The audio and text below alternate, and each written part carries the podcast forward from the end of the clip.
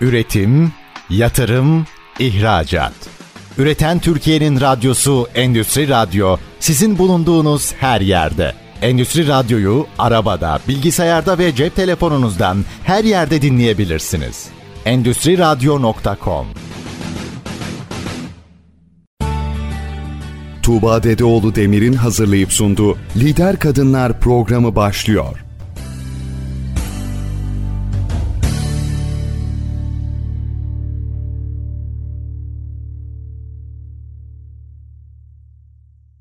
Merhaba, ben Tuğba Dedeoğlu Demir. Endüstri Radyo'da Lider Kadınlar programındasınız. Kadın varsa hayat var diyerek yola çıktım ve her hafta alanında lider olmuş öncü kadınlarla sizleri tanıştırıyorum. Bu haftada konuğum sevgili Sabah Deniz Uzun. Kendisi hem yazar hem eğitmen hem de program içinde göreceksiniz. Hani derler ya on parmağında on marifet. Harika bir kadınla tanıştıracağım bugün sizi. Yeni de bir kitabı çıktı. Bol bol kitaptan da konuşacağız. Son dönemde çokça da aklımıza takılan bazı soruları aslında biraz da aman popüler oldu ben bu tarafa gelmeyeyim e, popüler olanlarda bir hata vardır, bir şey vardır diye akıllarınızda soru işareti olanlar varsa bence bunları da birazcık cevaplamış olacağız. Çünkü biz nelerden konuşacağız? Aslında önce sevgili Sabah'ın buraya kadar olan yolculuğundan biraz bahsedeceğiz. Kitabından konuşacağız. Niyetleri Gerçekleştirme Rehberi yeni kitabı. Bundan bahsedeceğiz. Ama Theta Healing'den bahsedeceğiz. Kişisel gelişimden bahsedeceğiz aile dizimi, sistem dizimleri, sistemik dizimlerden bahsedeceğiz ve aslında e, biraz da bizim yeni başlayan başka bir programımıza da atıfta bulunarak iş hayatında da bunların yerini, önemini de biraz vurgulamış olacağız. Sevgili Sabah Deniz Uzun, hoş geldin. Hoş bulduk. Merhaba. Nasılsınız? Teşekkür ederim Tuba Hanım. Siz nasılsınız? Ben de iyiyim. Şimdi biz böyle hanımlı beyli konuşurken tabii biraz zorlanacağız sabahıyla. e, o yüzden siz bizi manzur görün sevgili dinleyicilerimiz. Biz birbirimize sen diye hitap edelim. Çünkü gönülden bir sevgi var aramızda. Çok da güzel bir işte başardığımızı düşünüyoruz. Yenilerini de ekleyeceğiz inşallah. Şimdi sevgili Sabah, senin hani bu niyetleri gerçekleştirme rehberine gelene kadar o kadar muazzam bir yolculuğun var ki. Bu da yeni bir durak aslında bu kitapta. Ama neler yaptın? Nasıl böyle bu noktaya geldin? Nereden başladı yolculuğun? Yüzlerce hatta binlerce insanı şifa olan bir eğitmensin. E, neler yapıyorsun? Bize biraz bahseder misin? Tuba bu bir kendi yolculuğun aslında yani kendi yolculuğunun serüveninin içinde bulduğun böyle güzel madenler var gibi. Benim kendi yolculuğumda kendi acılarım, kendi deneyimlerimle bağlantılı olarak bu işe girdim ben. Yani öncelikle kendimde bir iyileşme istediğim için bu yola girdim. Benim kendim babamla bir tekamül problemim var bence. Sürekli çatışıyorduk ve zorlanıyordum ben. Babam otoriter bir insan ve evdeki ilk çocuğum ben. Küçüklüğümden beri babamı bir kabul edemediğim serüvenim vardı. Hani iş dünyasıyla ilgili bir radyo ya belki hani o taraftan da bahsedebilirim biraz. Dolayısıyla hani çatışma yaşıyorum ve onun otoritesinin dışına çıkamıyorum. Bu yüzden de çok mutsuz hissediyorum. Bu çatışmalar bitmiyor ve benim kendi evliliğimin içinde de bir şekilde sıkıntı olmaya başladı erkeklerle probleme döndü bu babamla çatışma. Sonra kendime bir çalışma almak istedim. Artık çıkamıyorum işin içinden ve çalışmıyorum ve hiç doğru dürüst param da yok ve eski işim çok kıskançtı. Sonra hani bununla beraber ne yapabilirim şimdi ben diye hani bu sıkışmışlığın içinde kendime ne yapabilirim diye çıktım yolculuk. Hayatımda değişiklikler getirdi. Kendi cesaretim yerine gelmeye başladı. Özgüvenim oturmaya başladı ve hayatımda kendi başıma bir şeyler yapabilmeye başladım. Ve dolayısıyla çok böyle içine giriyorsun girdiğinde çıkamayabiliyorsun hani seviyorsan ve değişime şahit oluyorsan içine girdiğim bir süreçte dersler almaya başladım. Sonra da küçük bir şehirdeyim ben biliyorsun Edirne'de yaşıyorum Edirneliyim. Küçük bir şehirde bunu yapmak da tuhaftı o zaman çünkü benim memleketimde aile diziminden de bakarsak insanlar daha rahat daha özgürdür. Çok fazla ekonomik sıkıntı yoktur. Az çocukları vardır. Kendi başlarına yetebilen düzenleri vardır. Dolayısıyla bu iş biraz bazen çok çaresiz kalınca yapılabilen bir iş gibi gözlemlenebiliyor. Ve saçma geldi insanlara ama o süreçte ben hiç vazgeçmedim Tuba. Hiç vazgeçmedim. Projeler yazmaya başladım. Hani o kızdığım, babama direnç gösterdiğim her yerden bir ödül almaya başladım. Nasıl? Babam müteahhitlik yapıyordu ve işte proje yapardı. Devlet projelerine girerdi. Sonra ben de eğitim alanında projelere girmeye başladım ve Avrupa Birliği projeleri yapıyordum. Çok da keyif alıyordum. Sonra anladım ki onun başarısız da olsa denemek istediği her şey bende daha kolaylıkla deneyimliyor ve onunla aramız düzelmeye başladı. E, baba iş hayatında temsil ediyor. Bu sefer iş hayatında ilerlemeye başladım ben. Ama hiç vazgeçmeden devam ettim. Bu bir tutku benim için. İş gibi düşünmüyorum Tuba çünkü hala kendimi bulmaya çalışıyorum ve kendimi bulmaya çalışırken yeni bulduğum yöntemleri, değişim sistemlerini de insanlara aktarmayı çok seviyorum. Peki senin yetenek skalanda pek çok şey var ve aslında çok güzeldi. Ürünlerin de var diyeyim. Yani bu şey gibi algılanmasın. Hani işte kartların var, kitapların var.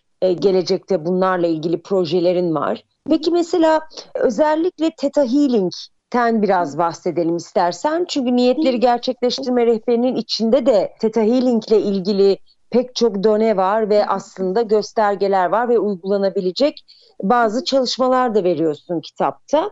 E, daha sonra da yavaş yavaş niyet tarafına doğru geçeceğim ve senin yaptığın aslında son dönemde de biraz ne yazık ki bir diziyle beraber popüler olan bu aile dizimi meselesi.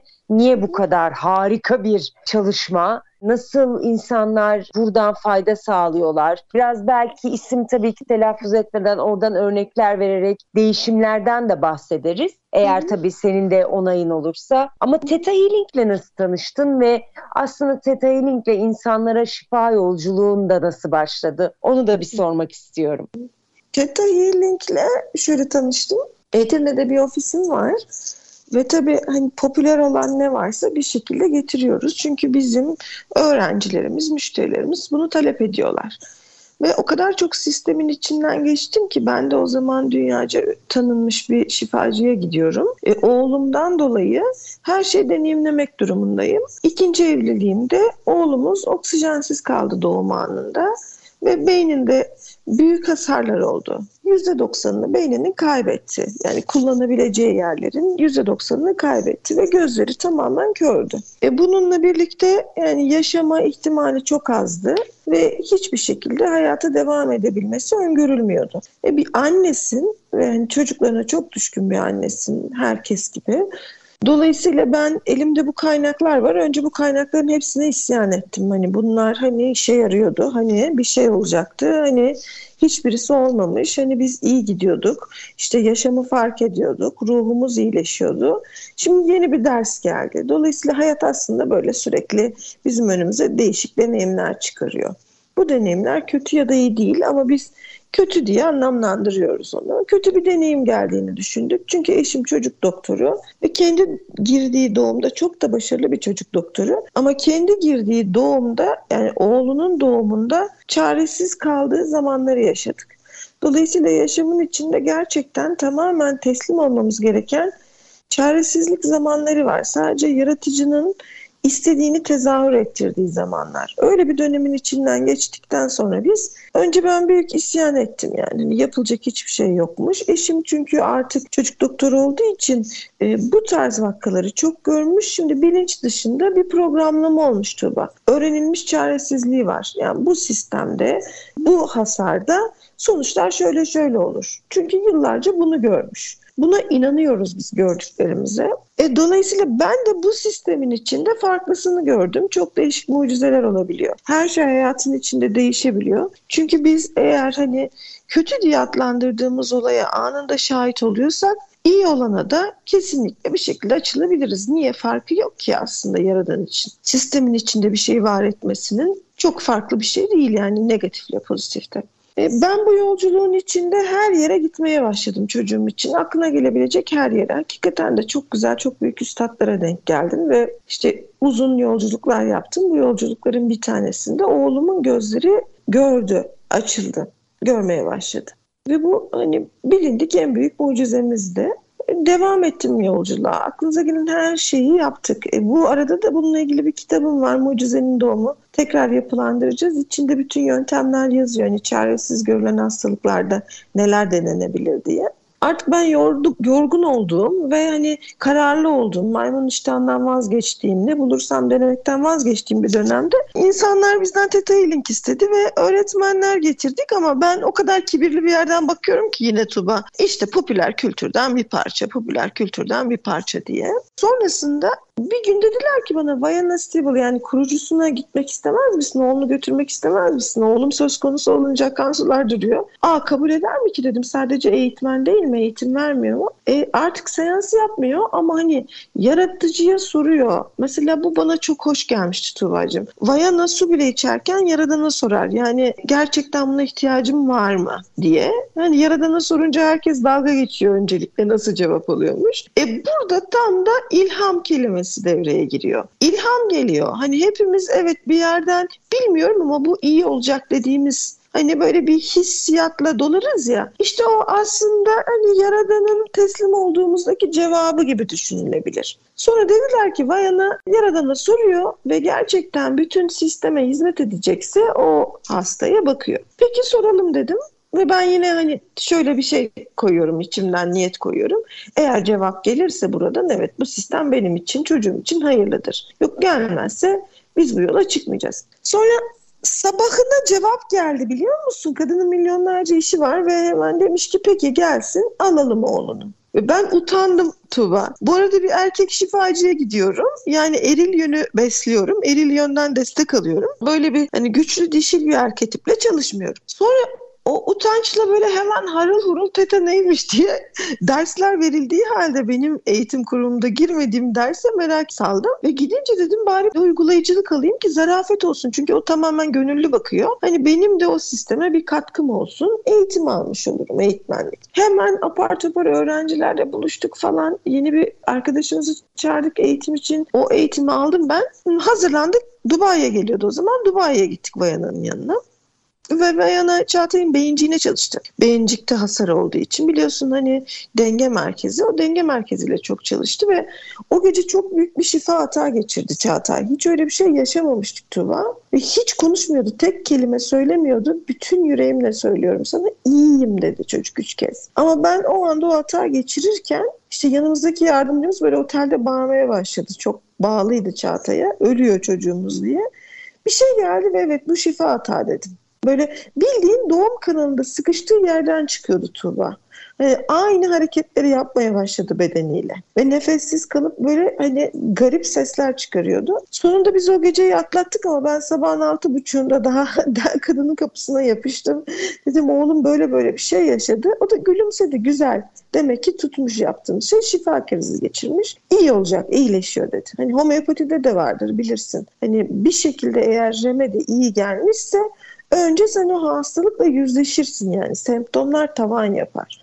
Öyle gibi düşün. Sonrasında oğlumda gerçekten değişimler oldu ve ben bu sisteme aşık olmaya başladım ama en çok neresine aşık olduğunu dersen biz acıyla tekamül etmeyi öğrenmişiz Tuba. Çünkü büyük üstadlar evrende peygamberle, peygamberlerimiz tam da üç ayların içindeyiz şimdi. E, bu zamanlarda bu konular da çok işlenecek. Hmm hep acıyla tekamül ettiler. Bakarsan ki bütün peygamberlerin hayatında ciddi ağır deneyimler var. Şimdi bu deneyimlerin içinden geçiyorlar ve bu deneyimlerin içinden geçerken biz de hani Allah'a o şekilde yaklaştığımızı zannediyoruz. Oysa Bayan Esteba çok güzel bir şey söyledi. Artık dedi bu dönem kapandı. Biz huzurla, konforla da Yaradan'la yakın olduğumuzu, bağlantıda olduğumuzu öğrenebiliriz ve insanlarla bunları da paylaşabiliriz. Ve bu bana çok iyi geldi Tuğba. Oraya gittiğim güne kadar ben hiç oturmamıştım. Çünkü daha önce küçüklüğümüzde ekonomik olarak iflaslar gördük. Çok ciddi sıkıntılar gördük. Dolayısıyla ben kaygılı bir insandım ve sürekli her şeyimiz yolunda da olsa sanki yarın kötü bir şey çıkacakmış gibi telaşla yaşıyordum. Ve anksiyetiktim yani kaygılıydım. Bu işin içinde de de sürekli hareket ediyorum, gevşemeye çalışıyorum. Ofisimin adını da Carpe Diem koymuşum yani anı yaşamak. Ama anı yaşamaktan neredeyse bir haberim yani. Ama bir de şöyle söyleyeyim sana bu kötü gibi gözüken deneyim, Çağatay'ın deneyimi e, bana anın içinde olmayı da öğretti. Çünkü yarınla ilgili hiçbir fikrim yok Tuba. Dolayısıyla anın içinde var olmaktan başka şansım yok. Başka türlü nefes alamayacağım ve yaşayamayacağım. Sonra o anın içinde olmayı ufak ufak öğrenirken ne kadar güzel, ne kadar keyifli olduğunu da keşfettim. Ama Vayana ile bunun sürekliliğinin mümkün olduğunu gördüm. Hani bu süreklilik lütfen böyle hoyrat bir yerden işte hani haz, düşkünlüğü gibi algılanmasın. Yaşamdan tad almak gibi. Acının içindeyken de etrafında tad alacak, keyif alacak aslında hikayelerin devam etmesi gibi. Yani şöyle söyleyeyim sana, oğlum bu kadar rahatsız. Evet hayatımızda böyle bir gerçeklik var ama çok sağlıklı, hani her şey yolunda giden, çok çalışkan da bir kız evladı sahibim var sahibim ben. E kızımın da hayatı iyi gidiyor ve onu da görmek lazım Tuğba'cığım. Çünkü ikisi de armağan edilmiş bize. E dolayısıyla Vayana ile yolculuğum bu şekilde başladı benim. Müthiş, müthiş bir hikaye. Gerçekten e, her dinlediğimde gözlerim doluyor. Muazzam. İnşallah e, Mucizenin Doğumu kitabını da sevgili Sabah harika bir e, editör ekibiyle yeniliyor ve o da tekrar yayına çıkacak. Çok yakında onu da duyuracaktır sevgili Sabah Deniz Uzun. Şimdi kısacık bir reklam arası veriyoruz ve Sabah Deniz Uzun'la sohbetimiz birazdan devam edecek. Üretim, yatırım, ihracat. Üreten Türkiye'nin radyosu Endüstri Radyo sizin bulunduğunuz her yerde. Endüstri Radyo'yu arabada, bilgisayarda ve cep telefonunuzdan her yerde dinleyebilirsiniz. Endüstri Radyo.com Lider Kadınlar'da programımız devam ediyor. Sevgili Sabah Deniz Uzun'la çok keyifli bir ilk bölüm sohbeti yaptık. Şimdi radyolarını açanlar için biraz ilk bölümden bahsetmek isterim. Biz sevgili Sabah'ın bugüne kadarki olan yolculuğundan bahsettik. E, enerji sistemleriyle nasıl tanıştı, nasıl bu eğitimleri aldı, bu eğitimler sonucunda nasıl eğitmen oldu, kitabı, ilk kitabı Mucizenin Doğumu nasıl dünyaya geldi, bunun içinde yer alan sevgili oğlu Çağatay'ın hikayesinden bahsettik. Şimdi de yeni kitabı çok yeni çıktı, daha 15 gün oldu. Niyetleri Gerçekleştirme Rehberi Kırmızı Yeşil Defter. Biraz da bundan bahsetmek istiyorum. Çünkü bir niyetten çok e, aslında kitabın kapağında da yazıyor alanlar ve bakanlar görecekler. Niyet navigasyonu diyor sevgili Sabah buna e, ve niyetin hakikatini anlatıyor. İçinde pek çok interaktif sayfa var. Yani meditasyonlar var ve QR kodlarla bu meditasyonlara gidebiliyorsunuz. Ve uygulama sayfaları var. Aslında hem defter hem kitap. İlk başta bir 90 sayfasında size bütün niyet nasıl çalışılır, niyet nasıl yapılır, niyetin önündeki engeller nedir, e, bu engelleri nasıl aşarsınız bunlardan bahsederken diğer 90 sayfasında da yaklaşık aslında kırmızı ve yeşil sayfalara bölerek niyeti nasıl uygularsın, nasıl tezahür ettirirsin kısmından bakıyor. Şimdi bizi çokça dinleyen biliyorum iş dünyasından, kobiler var, girişimciler var. Ee, belki diyecekler ki ya bu bizim işimize nasıl yarar? O kadar güzel yarar ki sevgili dostlar. Çünkü sizler de iş yerlerinizde bir şeye, bir hedefe ulaşmak istiyorsunuz. Her hedef de bir niyet.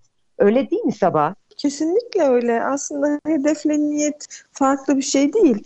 Yani kendi hedeflerimiz var ve ona ulaşmak isterken de aslında biz hep maddi kısma bakıyoruz ve hani yapabileceklerimize bakıyoruz. Fakat bilinç dışını bir şekilde atlıyoruz. Bilinç dışında çok şey oluyor. Bu hedefe ulaşmak adına bizi sabote ettiği durumlar da söz konusu oluyor. Yani geçmiş deneyimler bizi çok fazla sabote edebiliyor. Geçmiş deneyimlerdeki iflaslar, kayıplar, belki de işte memurdu, kendi ailesi standart bir fiyatla çalışıyordu bir yerde veya işte işçiydi ve düzenli bir maaşa gelire sahipti ve şimdi büyük bir iş açmak istiyorsunuz ya da interaktif çalıştığınız ticari bir ortamdasınız. Dolayısıyla aslında buradan bakarsak Tuğba'cığım bizim DNA'mızda neredeyse bununla ilgili bir bilgi yok gibi.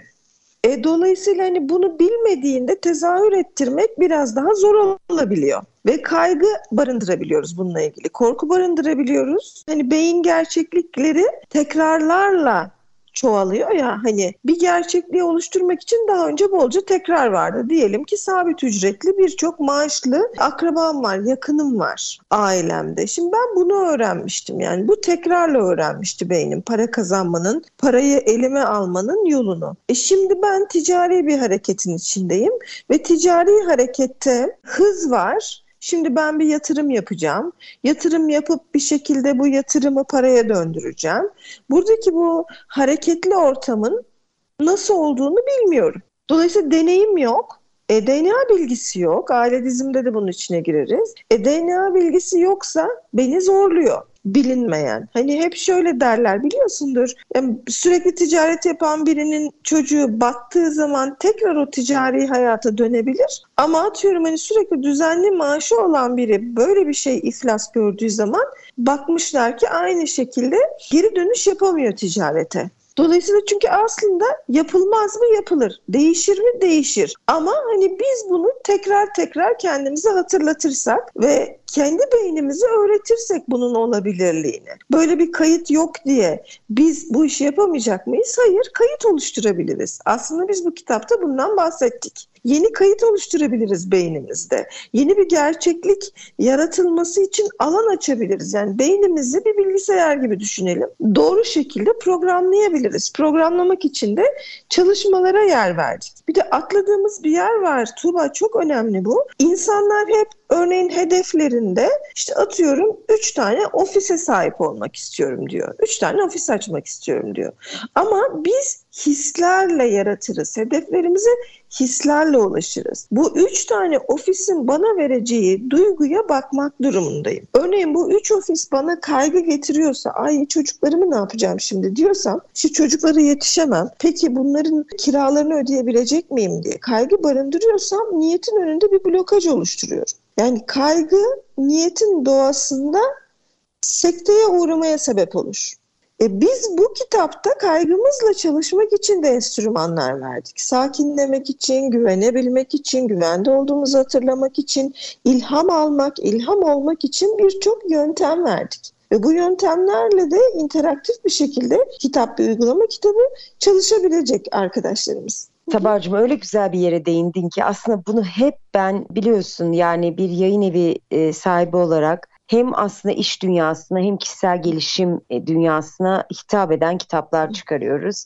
Prensiplerin birbirinden ayrı olmadığına ve aslında bütüncül bir yaklaşıma da iş dünyasında ihtiyaç olduğuna o kadar çok değiniyorum ki evet hedef koymak çok güzel, rakamlarla çalışmak çok güzel. Ama siz eğer içeride o rakamlara ulaşacağınıza dair kökte bir inancınız yoksa işte ulaşamıyorsunuz ne yazık ki. Bizim seninle aile hikayemiz çok benziyor. İflaslar, yeniden başlamalar. Benim ailemde de biri memur olacak dense yani biri ben memur olacağım dese böyle bir garip bakılır.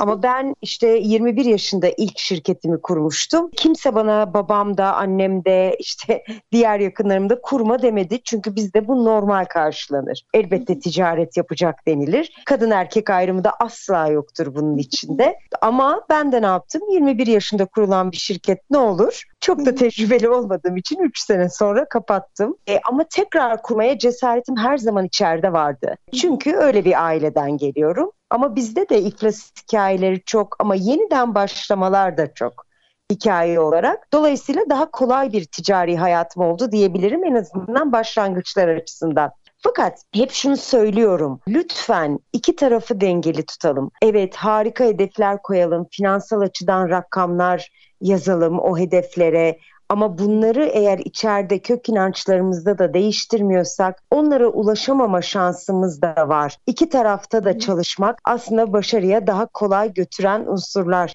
diye söylüyorum. Peki biz nasıl niyet yaparız e, sabah? Doğru niyet nasıl yapılır? Hangi kelimeler kullanılır? Yazmak mı lazım? Çizmek mi lazım? Bir ara biliyorsun böyle niyet panoları dendi, yapıldı. Sen burada bize neleri tavsiye edersin? Hepsi çok kıymetli e, niyet panoları yapmak. Buzdolabının üzerine ne yapıştırdıysam hepsi oldu. Sonra da dediler ki bir ara e, buzdolabı soğuk bir araçtır. Yani niyetinizi dondurur, buzdolabının üzerine yapıştırmayın. Ama ben buzdolabının üzerine ne yapıştırdıysam olmuştu Tuğba. Az önceki o değindiğin tarafa ben e, gelmek istiyorum. Çok hoşuma gitti benim. Hani bu iflaslar ve yeniden başlamalar var ya aslında hayatın doğasında yeniden başlamak çok ön plandadır. Ve yeniden başlamakla ilgili korkularımız var bizim. Öncelikle biz hep ölü alandayız aslında. Bir şey stabil tutmaya çalışırken hep ölü alandayız. Halbuki burası doğru yer değil. Yani ölü alandan kastım ne? Her şeyin stabil hep böyle devam etmesi gerektiğini zannediyoruz. Yani orada ölüyüz, canlı değil, enerji canlı değil ve akmıyor. Nasıl? 40 yıl aynı düzenle aynı parada devam edeyim mesela. Aynı ofiste aynı şekilde devam edeyim. Veya hayatımda 40 yıl düzenin bozulmasın da işte bir ev değiştirmeyeyim dediğim yerde yaşam yok Tuğba'cığım. Orada ölü bir alan var. Çünkü yaşam neden yok diyeceksin. E, dört mevsim az önce burada rüzgar esmeye başladı. Çok fazla fırtına oldu. Belki akşamüstü hava çok daha yumuşayacak yürünür hale gelecek. Daha sıcak bir ortam olacak örneğin. Şimdi bunların hepsi var hayatın içinde. Dolayısıyla bu değişime ayak uydurmak, yeni olana alan açmak ve tekrar başlama motivasyonunu bulabilmek niyetin doğasıdır zaten. Çünkü sen e, stabil olana öyle alışıksın ki benim bilinç dışımda bir yerde sürekli güvende olma ihtiyacı var. Biz bu kitapta bundan sıkça bahsettik. Güvende olma ihtiyacını karşılamak istiyor insanoğlu. Ama burası benim sürüngen beynim. Korteksin böyle demez. Çünkü yetişkin insanlar hayatın değişken olduğunu bilirler. Örneğin işte bir virüs geldi biliyorsun biz evlere kapandık uzun süre. Ciddi sıkıntı yaşadık. Ama Orada yepyeni madenler edindik mesela. Hayatımın en güzel dönemleriydi benim. Sürekli hareket ederim, dışarıda çalışırım. Evimde o kadar çok kaldım ki kızımla bütün ilişkilerim değişti. Çok daha fazla bağlandık, güven dolu bir ortam oldu. Eşimle sürekli yeni yemek yapmayı öğrendik, yeni yemeklere girdik falan giriştik. Bu interneti kullanmaya başladım. Çok karşıydım, dokunsal bir insanım. Hani sürekli dokunalım diyordum. Halbuki o dönemde Zoom'dan da dokunabildiğimi yani yeni bir programın içinde de var olabildiğimi, bilgisayarla, internet kanalıyla birçok yere ulaşabildiğimi fark ettim. E, dolayısıyla şimdi buradan ne anlıyorum? Ben aslında iyi ya da kötü yok, stabil bir şey de yok. Olan var ve olanın içinde bir şeyleri var edebilmek var. İşte niyet böyle bir şey. Yeni olana alan açabilmek, onu var etmek için başlangıçlara niyet etmek de bir niyettir. Yeni olana, değişime, atılıma, açılmaya izinli olduğunu da hatırlamak. Mesela biz ona izinli olmadığımızı zannederiz. Bu ekleri var, verdik kitapta. Niye? Bütün ailemiz stabil bir düzeni kollamış ise biz hep o stabil olana izinli olduğumuzu ve diğerine izinli olmadığımızı zannederiz. Dolayısıyla biz bir şey niyet ederken izinliyim kelimesini kullanırsak bilinç dışımızı ikna ediyoruz Tuğba'cığım. Çünkü bizim bilinç dışımız, bilinçaltı nasıl tabir kullanırsak kullanalım 0-12 yaşa kadar ilerliyor bir taraftan baktığımızda. Bilinçaltımız bizim geçmişteki atalarımızın bilgisine de 12 yaşa kadar olan yani çocuk parçamıza da gidiyor, değiniyor. Şimdi burada bir çocuk var, böyle düşünelim. Ya da atalar var, sürekli tekrar eden düzenleri var. Onları ikna ediyoruz bir şekilde niyetimizi yaparken. Yani bilinç dışından ikna ediyoruz. Nasıl ikna ediyoruz? İşte onlar izinli değilse izinli olduğumuz bilinç dışına hatırlatıyoruz. Sonra eğer güvende olmadıklarını düşünüyorlarsa ay böyle bir risk alınır mı? İşte bu riski alamazsın diyorlarsa demek ki güvende olamama ile ilgili kaygısı var bilinç dışının. O zaman onu ne yapacağız? Ben güvendeyim hissini yükleyeceğiz. Bir taraftan mesela onunla birlikte izinliyim, layık. İnsanlar bazı şeyleri kendilerini layık görmezler. Kesinlikle layık görmezler. Lafta konuşurken her şeyi söyleriz de bilinç dışında başka bir şey dönüyordur. Hatta bütün kadınlarımız örneğin çok acı çekmişse, fakirlik içindeyse biz çok lüks bir arabaya binmeyi layık görmeyiz kendinize. O layık, layığın ekini kullanmamız gerekir. Ve bazen de yeni gelecek olan harika deneyimlere günlük hayatımıza nasıl yer verebileceğimizi de bilmeyiz. Çünkü bildiğimiz bir sofra düzeni vardır, bildiğimiz bir yemek düzeni vardır. Biz onların dışına çıkıyoruz ve yeni bir düzen yaratıyoruz. E, bu düzende günlük hayatımızda nasıl var olacağımızı bilmiyoruz. Sen de biliyorsundur ki milli piyangodan trilyonlar kazanan insanlar genelde kısa süre sonra batırırlar. Neden biliyor musun? Çünkü onu kullanmakla ilgili bilgi yoksa günlük hayatını da bununla nasıl yaşayacağını bilmiyorsa dolayısıyla bir şekilde var edemez günlük hayatında bu parayı sürekli olarak. E çok da haklı buluyorum o insanların kaybını da. E o zaman bilinç dışımızda günlük hayatımı bu şekilde var edebilirim, bu şekilde yaşayabilirim diye ikna etmemiz gerekiyor. Ve birçok ek var kitabımızda. Tanız, paylaştığımız, öğrettiğimiz kitapla birlikte ulaşabilir arkadaşlarımız da hepsine eklere. Yani şöyle gerçekten niyet konusunda muazzam bir kitap oldu. Lütfen bizi dinleyenlere şunu hatırlatmak istiyorum. İş yerinizde de olsa, özel hayatınızda da olsa, sağlığınızla ilgili, aşkla ilgili herhangi bir konuda bir hedefiniz varsa bunu niyetle birleştirmediğinizde bir bacağı kırık iskemle gibi oluyor. Şimdi kısacık bir reklam arası daha veriyoruz. Sevgili Sabah Deniz Uzun'la sohbetimiz kaldığı yerden devam edecek. Üretim, yatırım, ihracat. Üreten Türkiye'nin radyosu Endüstri Radyo sizin bulunduğunuz her yerde. Endüstri Radyo'yu arabada, bilgisayarda ve cep telefonunuzdan her yerde dinleyebilirsiniz. Endüstri Radyo.com Lider Kadınlar'da son bölüme geldik. Sohbetimiz devam ediyor. Şimdi son dönemde bir tane dijital kanalda yayınlanan bir e, çalışma sistemi aslında çok meşhur oldu sevgili Sabah. Sen ama bunu uzun yıllardır zaten uyguluyordun, uygulayıcısıydın. Aile dizimi. Aslında benim de yeni tanıştığım şöyle bir kavram oldu bunun içinde. Benim de uzun yıllardır bildiğim bir e, çalışma sistemi ama ben şirketler için de aile dizimi yani sistemik dizim açılabildiğini bilmiyordum. Kendi şirketim içinde çok yakın bir tarihte yaptım aslında bu sistemi açtırdım. Çok da güzel bir açılım oldu. Peki aile dizimi ne demektir? Biraz bundan bahsedelim mi? Bir Alman filozof, eğitim bilimci Bert Hellinger bu aile dizimini buluyor. Bir kabileye gidiyor, yerli bir kabileye gidiyor. Bu kabiledeki ritüellere bakıyor ve bu kabilede hiç huzursuzluk yok, güvensizlik yok, sıkıntı yok.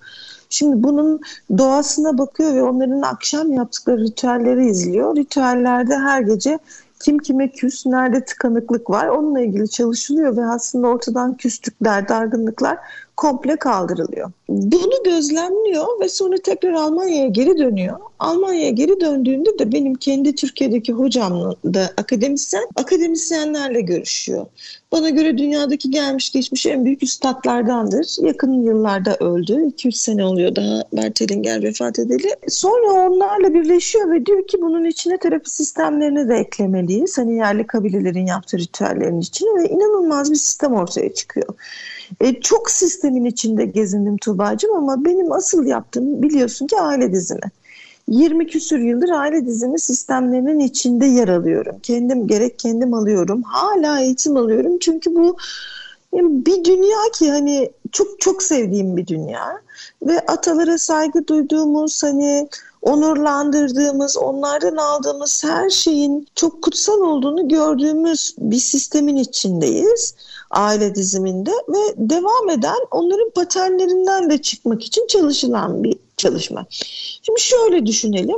Zamanında kötü bir hikayeden gidebiliriz. Zamanında işte bir dede bir atasözü vardır. Bir dede erik çaldı, torunun dişi kamaştı diye. Mesela dedemizin yaşadığı acı bir hikaye var. Diyelim ki askere gitmişti. Geçen gün bir danışanla çalıştım. Askere gitmiş. Aslında evli ve çocukları var. Askere gittiğinde de bir kadını sevmiş. Ondan da çocuğu olmuş. Fakat sonra o kadını bırakmış geri döneceğim diye geri dönmemiş. Kendi daha önce kurduğu ailesiyle kalmış. Ve bir daha o kadını da çocuğunu da hiç görmemişler. Bana gelen iki nesil sonraki hanımefendinin ilişki sorunları vardı. Şimdi burada aslında sistemik olarak kendimizi affetmiyoruz birileri geride bırakıldı diye. O birilerini onurlandırmak gerekiyor. Hatta sistemin içinde var olduklarını da hatırlamak ve onlara kalbimizde yer vermek gerekiyor. Çünkü sistem dışlanmaları, dışarıda bırakmaları sevmez. Aile dizimi o dışarıda bırakılan, dışlanan parçaları içeri almak ve onurlandırmak üzerine kuruludur. İnsanlar direkt burada şu soruyu sorarlar Tuğba. E ben beni bütün gün dövüyordu babam. İçeri alacağım. O zaman yine mi bana şiddet göstersinler örneğin? Hayır bundan bahsetmiyoruz. Onun gerçekliğini, onun acısını kalbimize alırız ama bize iyi gelmeyen, yaşamımızı sekteye uğratan yerde de bir şekilde sınırımızı çizeriz. Sınır çizeriz, sağlıklı sınırlar çizeriz ama işte ben onu affetmiyorum, işte reddediyorum. Bunların hepsi bir şekilde reddettiğimiz her ne varsa değişik deneyimler olarak karşımıza hayatın içinde çıkabiliyor benzer deneyimler olarak. Aile dizimi bu benzer deneyimlerden bizi ayrıştırmak için var. İş ve konsültasyon dizimlerinde, iş hayatı ile ilgili dizimlerde de aslında iş yerinde ailen oluyor. Yani ben baktığım zaman mesai saatlerime iş yerimde evden daha çok kalıyor. Daha çok var oluyor. E dolayısıyla orası da aile sistemi gibi. Ama oradaki farklı dinamikleri işin içine katıyoruz. O dinamiklere bakıyoruz. Burada para var. Canlı bir şey var. Canlı ve yaşıyor. Ölü bir kağıt parçası gibi gözükse de canlı hareket eden bir şey var sistemin içinde örneğin. Paraya bakıyoruz. İş yerinin bir ruhu var Tuğba'cığım. Hani gideriz bir yere deriz ki oh içim açıldı. Ne güzel ne nezih bir yer. Bazı yere gideriz ne var burada Allah aşkına sıkıştı içim sıkıştı. Bana ağır geldi burası deriz. Demek ki iş yerinin bir ruhu var. Dolayısıyla bu iş yerinin ruhunun dinamiklerine bakarız. Oraya oranın sahibi olan kişinin dinamiklerine bakarız. Onun dinamikleri çünkü diğerlerini etkiler. Çünkü onun kaygısı, onun stresi ne kadar yüksekse diğerleri bundan haberdar olmasa da bu enerjinin içine girerler. Veya örneğin şöyle bir şey vardır hani önce gelenin önceliği vardır Tuğba'cığım. Şimdi çay, çay evimizi yöneten iş yerinde bir kişi önce gelmişse sonra gelen müdürden sistemi daha iyi biliyordur. Mutlaka bildiği en azından odaların yerini daha iyi biliyordur. Dolayısıyla önceliği vardır ama yönetimdeki yeri diğer kişinin daha üsttedir. Hani bu öncelik kuralları da sistemi etkiler ve bu sistemde doğru yeri konumlandırmak kesinlikle iş yerinde de para hayatında da değişiklikler yaratır. Biz bunlarla çalışıyoruz. Peki Sabah mesela eğer bir ikinci bölümde de bahsettik aslında ailemizde bir iflas varsa ya da iflaslar serisi varsa mesela babamız bir iki kere iflas ettiyse bu bizim iş hayatımıza nasıl yansıyabilir ve biz aslında bunu nasıl faydaya çeviririz eğer değiştirebilirsek? Evet bu iflas korkusu kaygı endişe yaratıyor. Yaşamsal bir travma Tuğba'cığım. E şimdi yaşamsal travmalar var hayatın içinde. Bunlardan bir tanesi iflaslar. Çünkü çok ciddi yoksunluğa düşüyorsun. Özellikle savunmasız çocuklar başka bir iş yapamıyorsa o anda hani başa çıkamıyorlar bu duyguyla genel olarak ve hayatımızda önemli bir yer tutuyor. Önemli bir korku oluyor. Şimdi benim babamda da iflaslar var. Bakarsak ki kardeşim de ben de iş hayatında başarılı olduk. Çünkü çünkü biz aslında kontrol edebilmeyi biliyoruz. Hani kontrol dürtümüz çok yüksek ama büyük belki de hayallerimizin önüne geçti bu iflas deneyimi. Neden? Acaba böyle bir şey yaşarsak ve etrafımızdakiler bir şekilde zarar görürse korkusuyla belki de büyük projelerin altına imza atamadık. Büyük risklere giremedik. Ha, günlük hayatımızda diğerlerinden çok daha başarılı olduk. Bir taraftan da şunu biliyoruz ki ölmedik. Onun içinden de çıktık. Babam tekrar iş hayatına geri dönebildi. Tekrar düzeni kurabildi. Şimdi bir tarafımız biliyor düzenin kurulduğunu ama bir taraftan da çok kayıpların ve acıların olduğunu biliyoruz. Dolayısıyla beyin de bu programları tespit etmek önemli. Bizim öncelikle kitabımız herkesin çok işine yarayacaktır. Yani kitapta bunların ayrımını yaptık. Atalarından mı senden mi diye bölümler var. Oralarla çalışabilecek arkadaşlarımız. Ama aile dizimde de baktığımızda şimdi de şu anda olduğumuzu fark ettirmek üzerine çalışıyoruz biz. Geçmişin tamamlandığını ve bizim var olabildiğimizi, hayatta kalabildiğimizi ve bu deneyimlerden de çıkarımlarımız olduğunu fark ettiriyoruz kişilere. Bu çıkarımları da iyi manada nasıl kullanabileceklerini, bunların onların araçları olduğunu gösteriyoruz kişilere.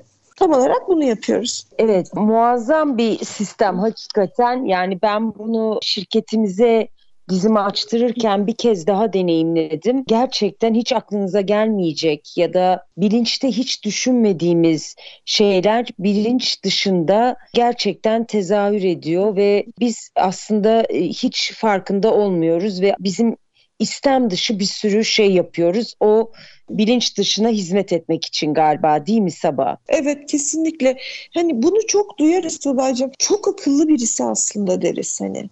Çok zeki birisi yani başarısız olması mümkün değil deriz. Fakat sistem dışında bir şeylere çekiliyordur. Mesela babamda çok gözledim onu ben. Göçler çok önemli. Göçlerde evimizi, yurdumuzu, barkımızı aldılar ya elimizden. Dolayısıyla mesela o göçlerde bilinç dışımızda şöyle bir şey var. Zaten bizim her şeyimizi alıyorlarsa niye mal mülk yapalım. Sana şöyle bir örnek vereyim. Trakya'da fabrika çok azdır Edirne'de benim memleketimde. Çünkü Edirne'de insanlar bu korkuyu taşıyorlar. Çünkü bizim %95'imiz bir şekilde Balkanlardan göç ederek oraya yerleştiler. Sınır şehri olduğumuz için. Dolayısıyla hepsinde böyle bir korku var. Yani büyük mal edinmek, büyük riskli işlere girmek yerine her zaman çabukça toparlanıp kaçabilecekleri içgüdüye sahipler biliyor musun? E buna da aslında içgüdüleri reddetmek yerine Tuba'cığım. Şimdi böyle bir şey varsa mesela bu biliyorsun bazı milletlerde de vardı. Hani isim vermek istemiyorum. Onlar böyle başarılı, ticarette başarılı olan milletler vardır bir mal edinmezler ama çok ciddi parayı kullanırlar. Şimdi böyle bir korkun varsa bu içgüdülerin önüne de geçemiyorsan dolayısıyla şimdi bu içgüdüsel hareketi de değerlendirebiliriz. Mesela ben bunu çok önemsiyorum Tuğba çalışmalarımda.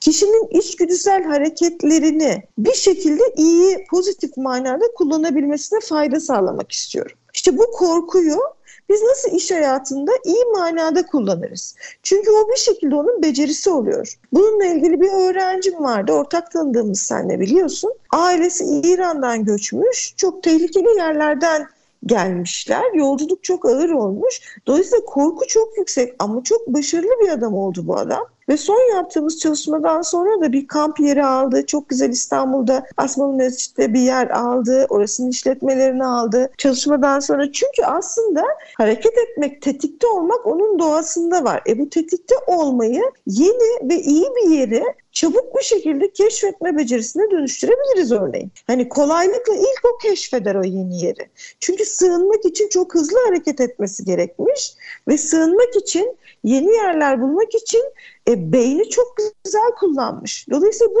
onun atalarından da armağan olan bir beceri.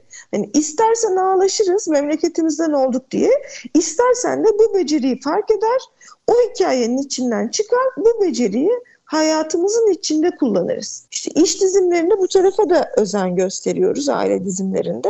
Ve bunları ataların o savunma mekanizmalarını beceri olarak kullanma yollarını da araştırıyoruz. Ve onlardan Muazzam. ayrışabilmek için de elimizden geleni yapmayı öğreniyoruz birlikte. Gerçekten muazzam bir bilgi. Yani şimdi ortak tanıdığımız olduğu için de ben de biraz da eskiden hikayesini bildiği için bu verilen örneğin tabii ki isim vermiyoruz. Nereden nereye diyorum. Gerçekten iş dünyasında bu tarafa gözünü kapatmamasını herkesin ben e, gönülden rica ediyorum. Çünkü gerçekten çok güçlü tezahürler gerçekleştirebilirsiniz ve aslında üzerinizdeki bilmediğiniz o kiri pası atabilirsiniz ve aydınlık bir zihinle de yolunuza devam edebilirsiniz. Peki sevgili Sabah programın sonuna geldik ama dinleyicilerimiz sana nasıl ulaşabilirler? Ben sana öncelikle çok çok çok teşekkür ediyorum. Sen bana ilham oldun. Bir kitabın ilhamı sensin. Ve aile dizimi konusunda da o senin kanallık bilgilerine, kanallık duruşuna bayıldım, hayran kaldım. Bana ilham olduğun için tekrar tekrar teşekkür ederim. Bu kitabı sen düşündün benim video bilgilerimden. Sen tasarladığın bir şekilde insanlara ulaşması için. Yaptığın her şey için sana minnettarım. Çok teşekkür ederim. İyi ki varsın bu dünyada. Bütün yüreğimle söylüyorum. E, bana nasıl ulaşabilirler? Instagram üzerinden Sabah Deniz'in ofisi sayfamızdan ofisimizin sayfasından dilediklerinde ulaşabilirler. Instagram sayfama ben kendim bakıyorum. Onlara mutlaka ulaşacağım, cevap yazacağım. Harika. Çok teşekkür ediyorum. Ayrıca benim hakkında söylediklerin de benim için gerçekten büyük onur. İyi ki buluştuk. Senin gibi bir yürekle buluşmuş olmak ve bu hayat yolculuğunda tanımış olmak benim için hakikaten büyük bir onur. Çok keyifle devam etmesini diliyorum. Niyetim bu. Efendim bir Lider Kadınlar programının daha sonuna geldik. Biraz da duygusal bir program oldu. Çünkü bahsettiğimiz konular aslında çok derin ve özel konular. Umarım siz de kendi aileniz için, kendiniz için buralarda çalışmayı kabul eder ve alırsınız. Yolunuz açık olsun. Önümüzdeki hafta görüşmek dileğiyle. Hoşçakalın.